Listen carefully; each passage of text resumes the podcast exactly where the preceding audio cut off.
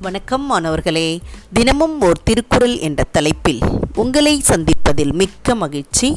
அதிகாரம் பதினான்கு.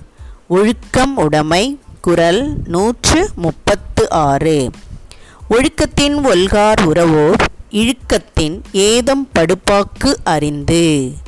ஒழுக்கத்தின் ஒல்கார் உறவோர் இழுக்கத்தின் ஏதம் படுப்பாக்கு அறிந்து.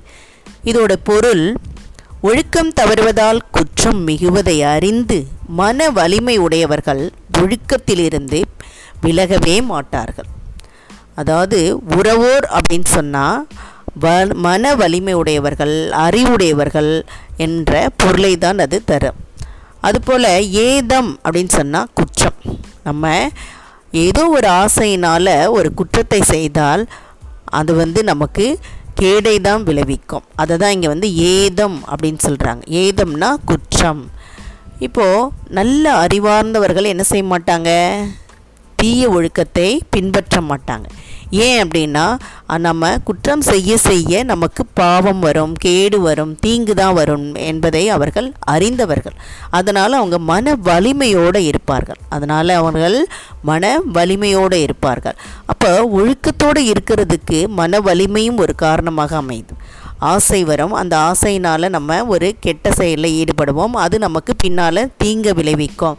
இதையெல்லாம் அறிந்தவர்கள் தான் அந்த செயலில் ஈடுபடவே மாட்டார்கள். அதனால தான் இங்கே என்ன சொல்கிறாருன்னா உறவோர் இழுக்கத்தின் ஏதம் படுப்பாக்கு அறிந்து அப்படின்னு சொல்கிறார் மன வலிமை உடையவர்கள் குற்றம் மிகுவதை அறிந்து அவர்கள் அந்த செயலில் ஈடுபட மாட்டார்கள் அப்படின்றாங்க.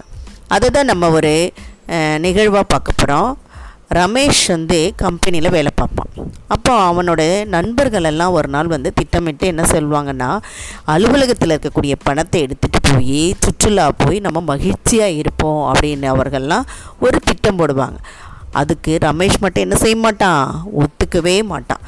அதனால் நமக்கு துன்பம் தான் வரும். நம்ம நேர்மையான வழியில் சம்பாதிச்சு அதனால் உண்டாகிற மகிழ்ச்சியை தான் அனுபவிக்கணுமே தவிர குறுக்கு வழியில் நம்ம இந்த மாதிரி செயலில் ஈடுபடக்கூடாது. பின்னால் இது வந்து நம்ம இதுக்கான கஷ்டத்தெல்லாம் அனுபவிக்க வேண்டி இருக்கும் அதனால் கெட்ட பெயரும் வரும். அதனால் இந்த செயலில் ஈடுபடக்கூடாதுன்னு எவ்வளவோ சொல்லி பார்ப்பான்.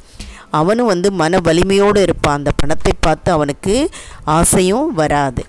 ஆனாலும் அவர்களுடைய நண்பர்கள் வந்து அதை கேட்காம என்ன செய்வாங்க? பணத்தை எடுத்துகிட்டு போய் சுற்றுலாக்கெலாம் போய் சுற்றிட்டு அவர்கள் பின்னால் அலுவலகத்திலேயே அதிகாரிகள்கிட்ட மாட்டி வேலையை விட்டு போகிற நிலைக்கு தள்ளப்படுவார்கள். அப்போ இதுலேருந்து என்னென்னா ஒரு ஆசை வந்து அவர்கள் வந்து என்ன செய்யலை கட்டுப்படுத்தலை. அதனால் அவர்கள் வந்து வாழ்க்கையில் தாழ்ந்த நிலையை அடையிற நிலைமைக்கு தள்ளப்பட்டார்கள்.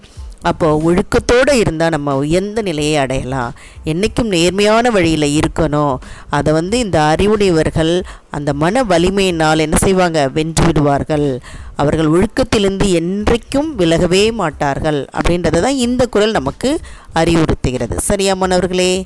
இதை படித்து பயன்பெற வேண்டும் என்று கூறி உங்களிடமிருந்து விடைபெறுகின்றேன். இதை வழங்கியவர்கள் ஐடிடி திருப்பத்தூர் மற்றும் இரா வனிதா தமிழாசிரியை காரைக்குடி. நன்றி நன்றி மாணவர்களே நன்றி.